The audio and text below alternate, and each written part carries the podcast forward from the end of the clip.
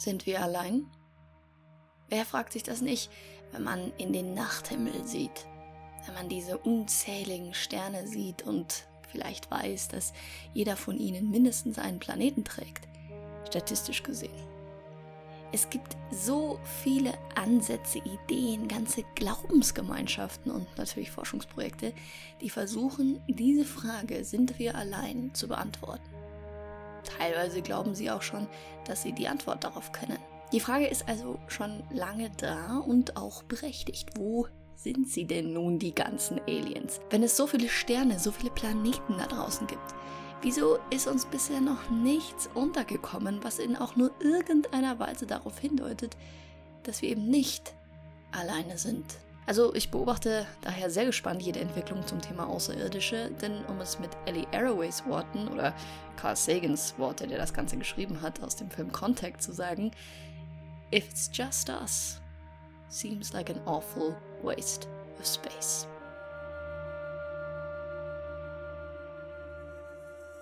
Hallo liebe Sternfreunde, Weltall-Fans und Raumfahrtbegeisterte. Ihr seid angekommen bei Transluna, dem Podcast der Volkssternwarte München. Wir informieren euch über aktuelle astronomische Ereignisse und gehen auf besonders interessante Themen näher ein. Mein Name ist Jana Steuer, ich bin Astrophysikerin und Mitglied der Volkssternwarte und freue mich, dass ihr wieder dabei seid. Ein ehemaliger Mitarbeiter der US-amerikanischen Air Force-Aufklärung berichtet im Kongress unter Eid, die amerikanische Regierung halte seit über einem Jahrhundert das Wissen über außerirdische Präsenzen auf der Erde geheim. Das ist eine ganz schöne Schlagzeile und lädt natürlich zum Nachdenken ein. Er ist sogar konkret, denn er behauptet, es seien nichtmenschliche biologische Überreste an Absturzorten gefunden worden.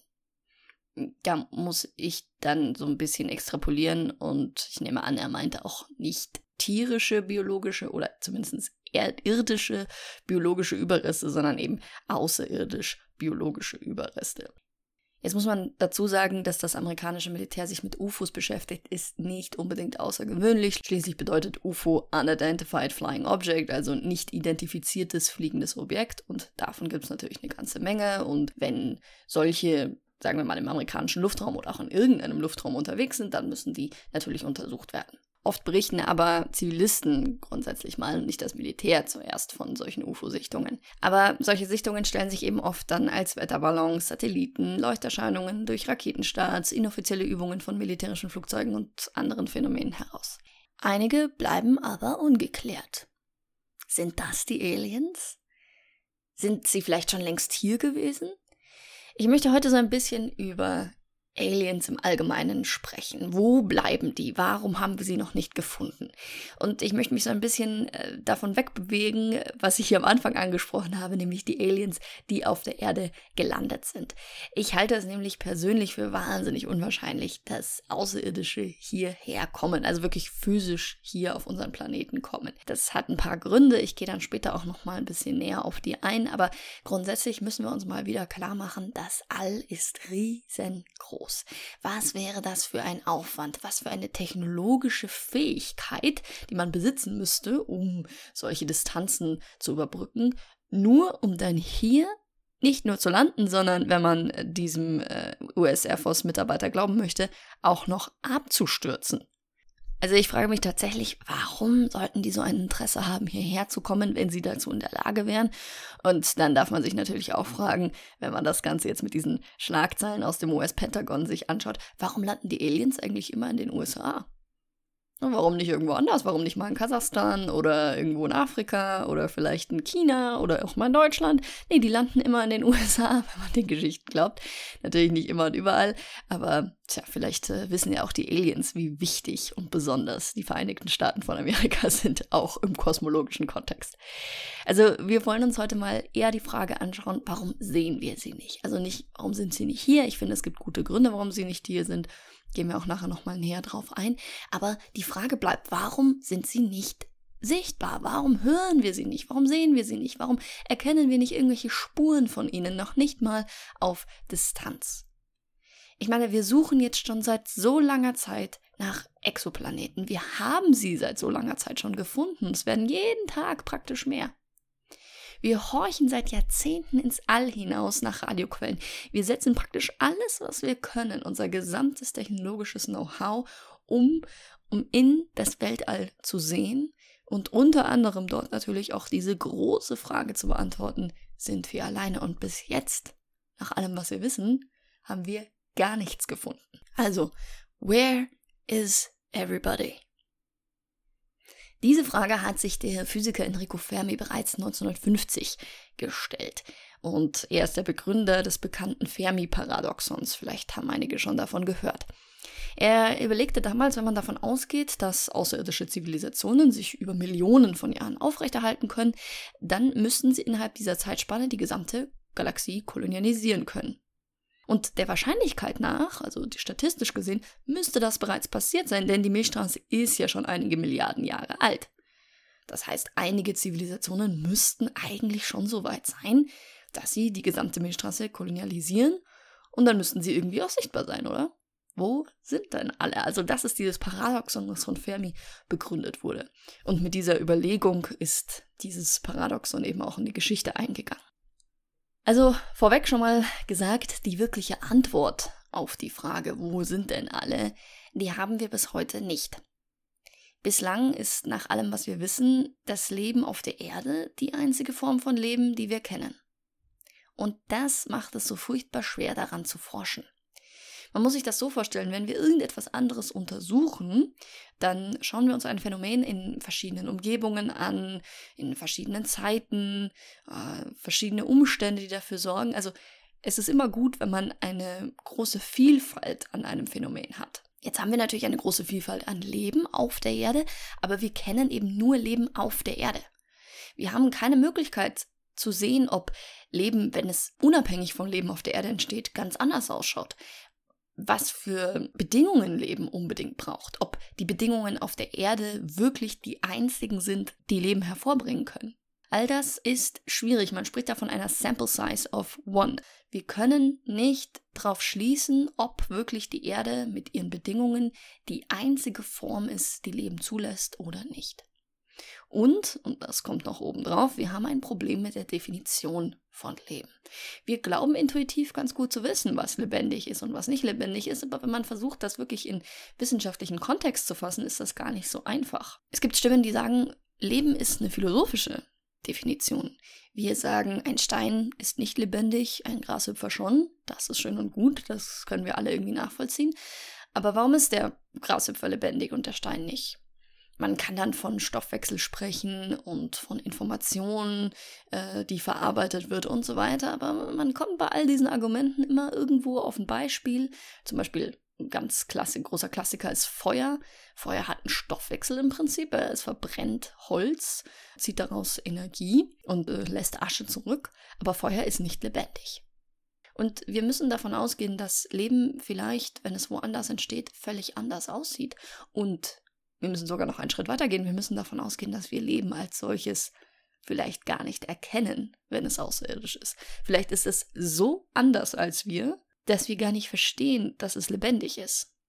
Ich schaue mir immer gerne die Aliens und die Außerirdischen an, die in so Science-Fiction-Literatur und Filmen und Serien gezeigt werden. Und vor allem Star Trek ist ein ganz großer Kandidat für. Die stellen Aliens immer so dar, wie wir sind.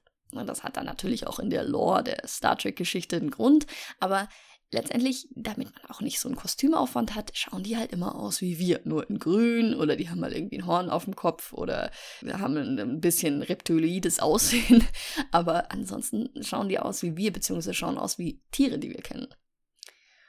Und das halte ich für wahnsinnig unwahrscheinlich. Warum sollte das so sein? Das Leben auf der Erde ist wahnsinnig angepasst an die Umstände hier.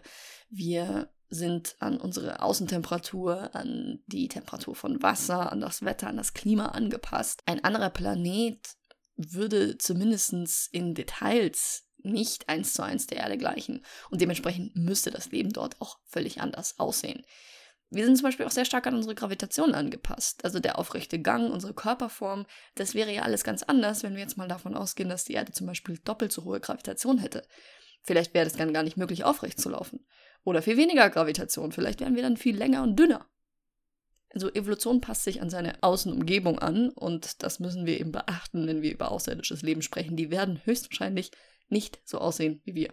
Also so viel zur Vorarbeit. Was ist eigentlich Leben? Wie finden wir das? Erkennen wir das immer? Das wissen wir alles nicht. Und wir wissen auch vor allem nicht, was Leben denn wirklich zwingend braucht. Man spricht da immer von diesen Hard Steps, also den Stufen, die erreicht werden müssen, damit Leben entsteht, eine Evolution durchläuft und irgendwann auch intelligent und zivilisiert wird. Das wissen wir einfach nicht. Wir können da vermuten und wir können verschiedene Modelle bauen, aber eine eindeutige Antwort haben wir nicht, einfach weil uns zumindest ein zweites Beispiel an Leben auf einem anderen Himmelskörper als der Erde fehlt. An der Stelle ganz kleines Detail, deswegen ist es auch so wichtig, dass wir unsere Raumsonden sterilisieren. Das wird ja auch gemacht. Als Beispiel Cassini, die Raumsonde, die zum Saturn geschickt wurde. Die hat dort einige Jahre Forschung gemacht und ist dann in den Saturn gecrasht worden. Und jetzt stellen wir uns mal vor, Cassini wäre nicht sterilisiert worden und 50 Jahre später kommen wir wieder zum Saturn, vielleicht auf der Suche nach Leben, auf einem seiner Monde oder sonst irgendwas und dann finden wir Überreste von primitiven Lebensformen in der Atmosphäre des Saturn oder auf einem seiner Monde. Und es ist eine Riesensache, weil man das erste Mal irgendwelche extremophilen Bakterien gefunden hat, aber dabei sind das Bakterien von der Erde, die mitgetragen wurden mit der Raumsonde damals. Also das möchte man vermeiden. Deswegen versuchen wir so gut wie möglich jetzt schon vorzusorgen, dass wir nicht ein False Positive später bekommen, also später plötzlich Leben finden, was wir glauben, was von irgendwelchen außerirdischen Quellen kommt, aber in Wahrheit kommt es von uns. Also da muss man wirklich vorsichtig sein. Wenn man über außerirdische und wie viele Zivilisationen es in der Milchstraße spricht, dann muss man natürlich über die Drake-Gleichung sprechen. Die ist allseits bekannt, die wurde von Frank Drake 1961 aufgestellt, einem Astrophysiker. Und dabei geht es darum, die Anzahl der Zivilisationen, die kommunikationsgewillt sind, in der Milchstraße abzuschätzen.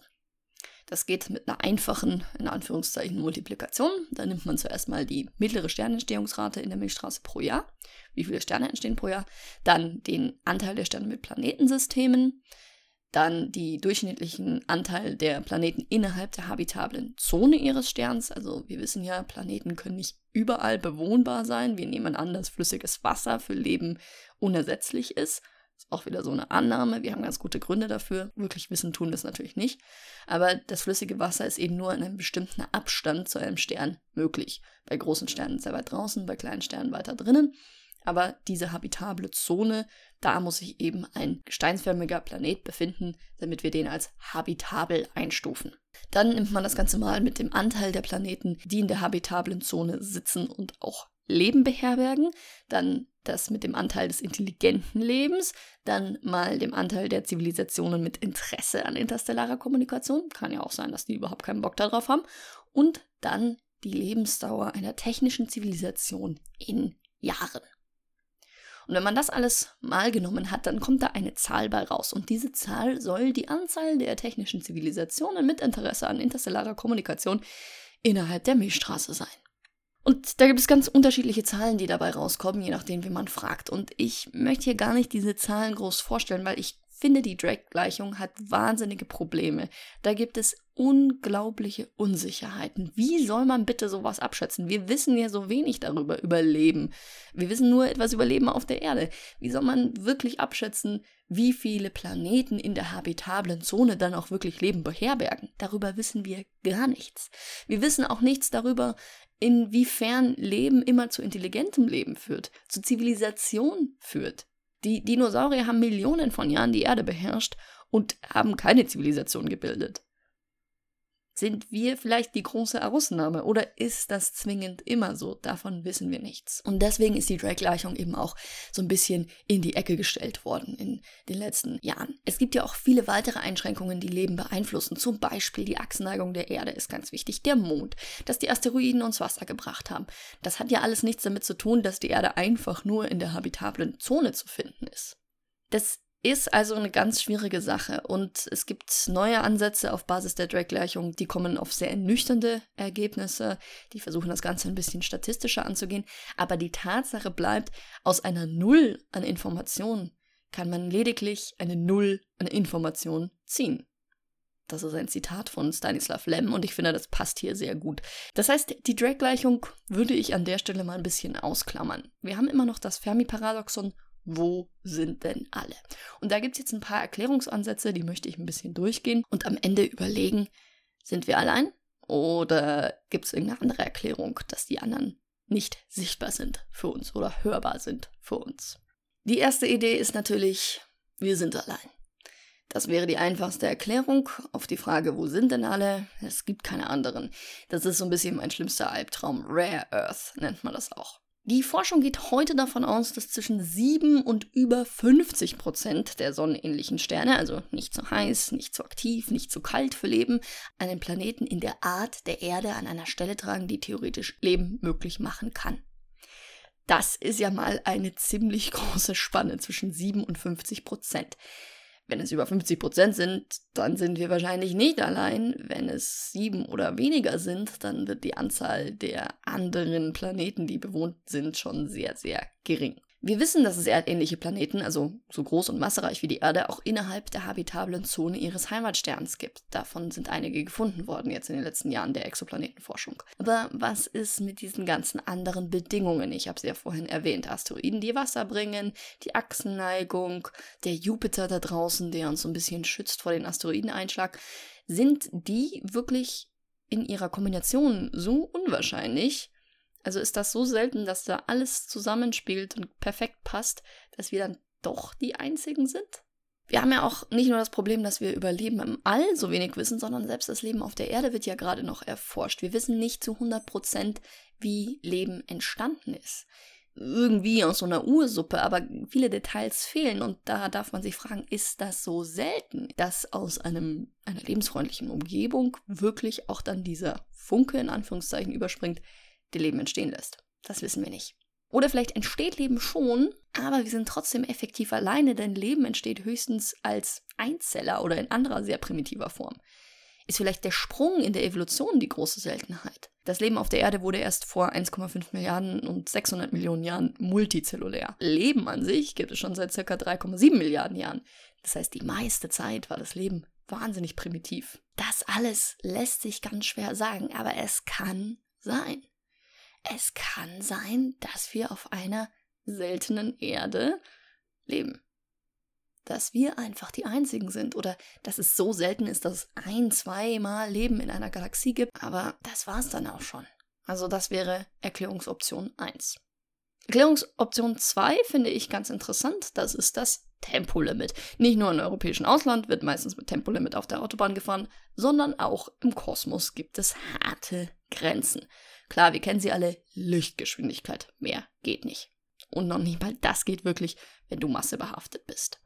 Proxima Centauri ist der nächste Stern zur Sonne und ist 4,2 Lichtjahre entfernt. Wenn wir also ein Signal zu Proxima Centauri b, einem Planeten um den Stern, schicken und dort tatsächlich jemand wohnt, dann braucht das Signal, das Radiosignal, was wir schicken, 4,2 Jahre dorthin. Und wenn die eins zurückschicken, braucht das wieder 4,2 Jahre. Das heißt, das Ganze ist über 8 Jahre unterwegs, bis wir eine Antwort haben. Das ist schon eine massive Einschränkung und die meisten Sterne sind halt weiter weg. Jetzt macht natürlich Zeitdilatation da ganz lustige Sachen. Beispielsweise erreicht man bei konstanter 1G-Beschleunigung, also Beschleunigung mit der Anziehungskraft, die die Erde hat, Sagittarius A Stern, das schwarze Loch im Zentrum der Milchstraße, in nur circa 20 Jahren, wenn man da selber an Bord ist auf diesem magischen Raumschiff.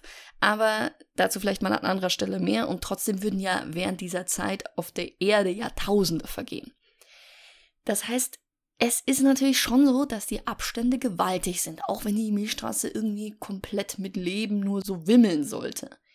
Wir haben einfach dieses Tempolimit der Lichtgeschwindigkeit und vielleicht sind die Abstände einfach zu groß, als dass man da in irgendeiner Weise in der kurzen Zeit, die wir jetzt Radioastronomie betreiben, das sind jetzt so ungefähr 100 Jahre, irgendwas hätten hören können. Also alles, was über 100 Lichtjahre von uns entfernt ist, ist für uns eh nicht hörbar, wenn das losgeschickt wurde, als wir noch in unseren Kinderschuhen zivilisationstechnisch standen.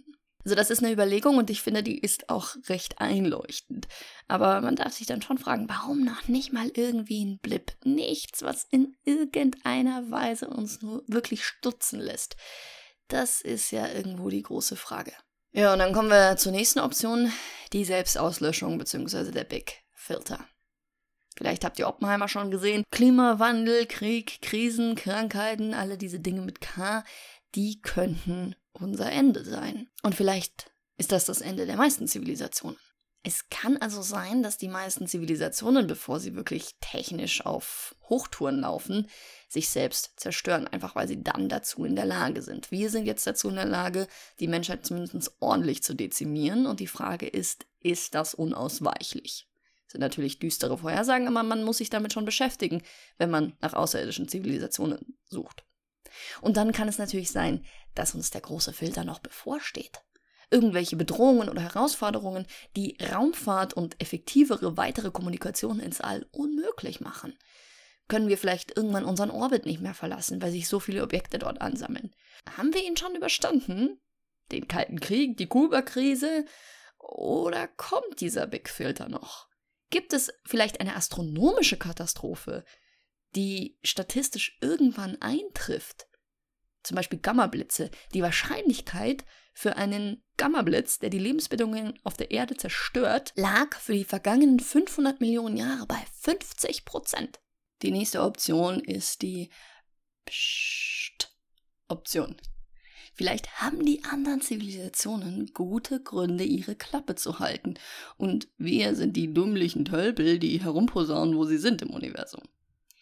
Das ist die dunkle Waldtheorie, auch bekannt in dem Buch von Liu Cixin, dem Three-Body-Problem.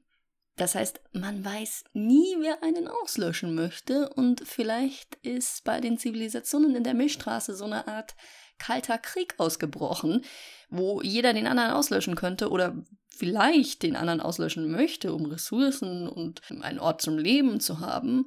Und daher müssen diejenigen, die in der Lage sind, zuerst angreifen, damit sie nicht selbst ausgelöscht werden, oder man hält einfach den Mund und zeigt nicht, wo man ist. Das ist natürlich eine recht dramatische Theorie. Ich weiß nicht so ganz, was ich davon halten soll. Möglich ist es aber schon und vielleicht auch den ein oder anderen Gedanken wert. Die nächste Theorie, die ist so ein bisschen meine Lieblingstheorie und ich habe die jetzt einfach mal Meh genannt. Meh. Warum sollten die sich in irgendeiner Weise aufwinden, uns zu zeigen, dass sie da sind? Nicht aus Angst oder irgendwie Feindschaft, sondern einfach nur aus Desinteresse. Es ist ein Ressourcenaufwand, irgendwelche Signale ins All zu schicken, rumzuposaunen, dass man hier ist. Und vielleicht, wenn man eine sehr weit entwickelte Zivilisation ist, vielleicht verliert man einfach das Interesse daran, irgendwelchen minder bemittelten Zivilisationen wie uns zu zeigen, dass man da ist. Ist es für dich besonders wichtig, dass eine Ameise weiß, dass du existierst? Versuchst du irgendwie mit der Ameise zu kommunizieren und ihr zu erklären, wer du bist? Würdest du verstehen, wenn eine Ameise versucht, dir irgendwas mitzuteilen? Das ist, finde ich, die große Frage. Warum sollte sich jemand, der wahnsinnige Stufen in der Zivilisation erreicht hat, noch mit uns, die ja gerade erst am Anfang stehen, beschäftigen? Ich habe ja gesagt, all das ist Aufwand, Raumfahrt, Teleskope, Radioastronomie und all das braucht Energie.